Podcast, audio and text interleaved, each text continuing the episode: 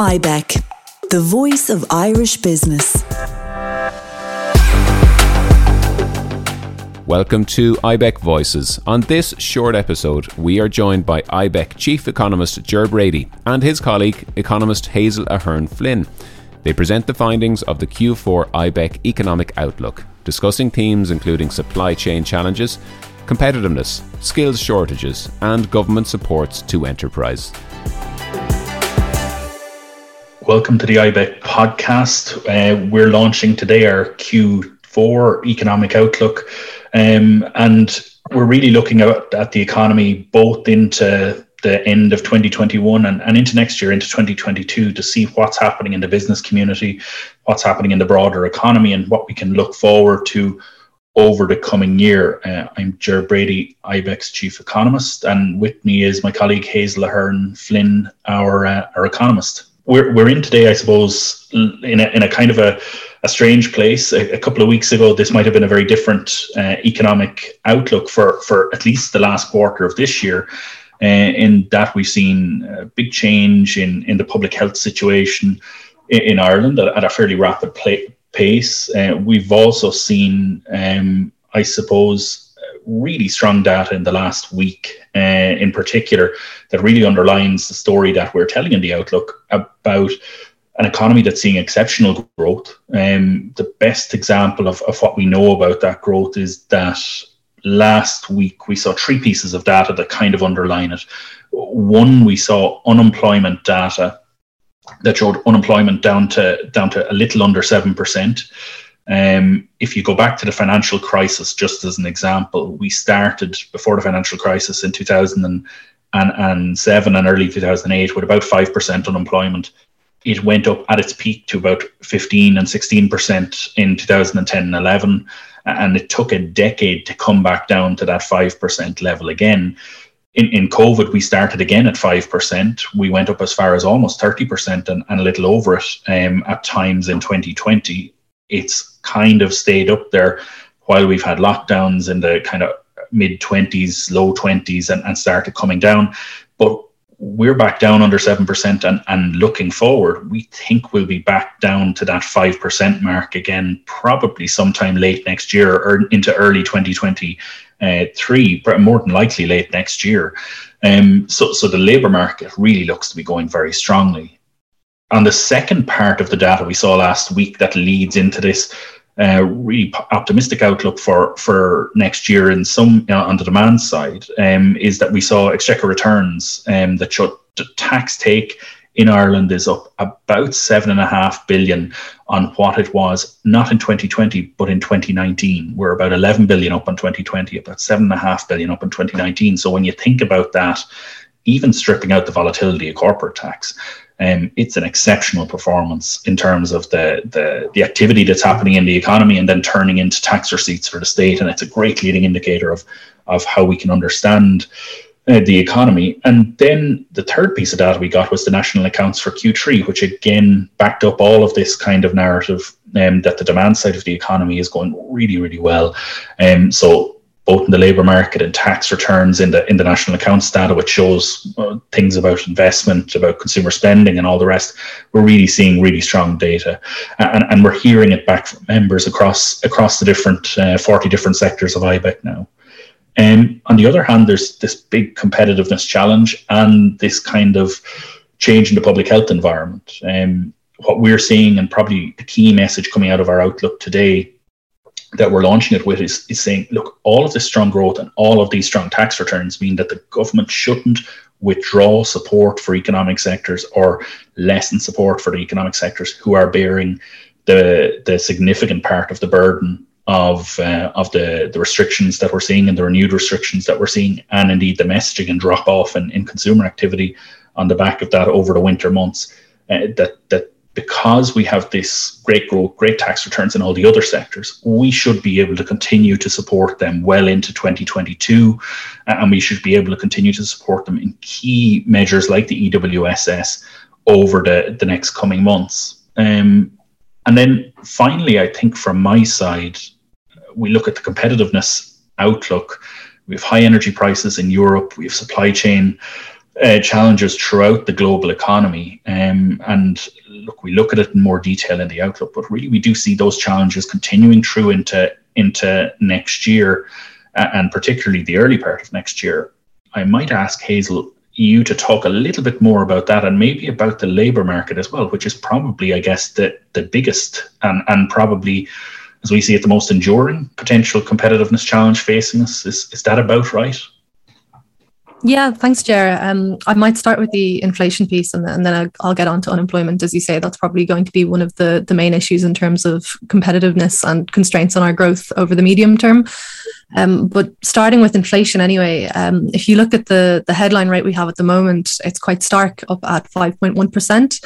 Um, I suppose the first thing to say about that is it's worth keeping in mind that that, that growth rate is calculated in comparison with the same period last year when we'd had um, falling prices for much of the year. So the, the effect there in the numbers is that you get um, quite a stark inflation rate. But really, if you make a comparison between the price level we have now and what we would have seen um, over the same period uh, just before the pandemic, inflation would be at about 3.5%. Um, so there's no doubt that businesses are still feeling the impact of rising costs and the disruption in their supply chains. Uh, but maybe it's, it's, all, it's also good just to keep those headline rates in proportion. Um, I suppose the other thing to say on inflation is that it's not just an Irish phenomenon. As, as Ger outlined, uh, many economies are seeing rising prices at the moment. Uh, the two main drivers there are rising energy costs and um, a, a, really rapid increase in the cost of shipping, in particular uh, freight. Um, so I suppose there are some signs of light on the horizon. Uh, we're expecting that inflation will moderate uh, sometime around the middle of next year, uh, back down to an average of about 3.3% for the year as a whole. Um, over recent weeks, what we've seen is that those high shipping costs have started to stabilize, um, but that's at a very elevated level. So, for example, if you look at um, shipping a typical container on one of the, the major routes between, say, Southeast Asia and uh, Northern Europe, um, the, the cost of sending that would be about five times higher this year as compared to last year. So, while that, that increase in shipping costs has slowed, it, it's at a very high level. Um, what we would expect is that sometime around the middle of next year, additional capacity in terms of shipping will be coming online, and then we'll start to see a moderation in those costs.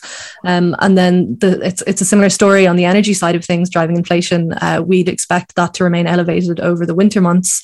Um, as the, the demand for energy and, and home heating remain high, but again, we'd expect it to moderate uh, as we see additional supply coming through. Um, but for the moment, um, both consumers and Irish businesses alike are really feeling the impact of those costs. So, so Hazel, this is really like a, a story of the first half of next year looking quite a bit like what we're living with now, in that a lot of those pressures they, they may go away. And, and we've seen central banks talk about transitory, but be a bit vague about how how long transitory actually is. Um, they, are kind of talking in years, uh, whereas businesses are thinking about it in in months. Um, and, and the big threat then is that the prices remain elevated, right? That, that inflation, the growth rate of inflation slows, but prices are still quite high relative to what they were before COVID. Is, is that the danger really from a business point of view rather than consistent rises in prices? It's actually about the level of, of cost being higher than it was in the pre pandemic era.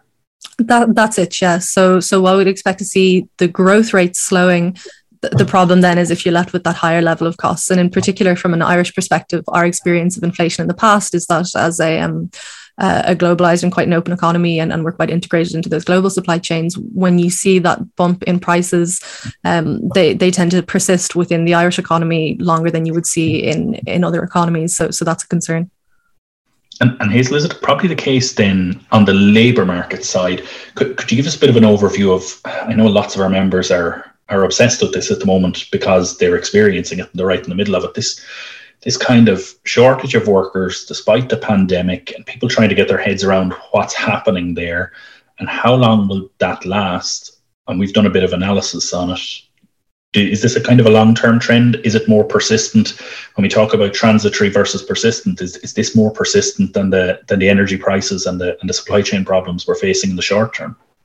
Yeah, I think I think that's it. The expectation is that the the labor market piece is going to be the real persisting challenge uh, in terms of enabling our growth.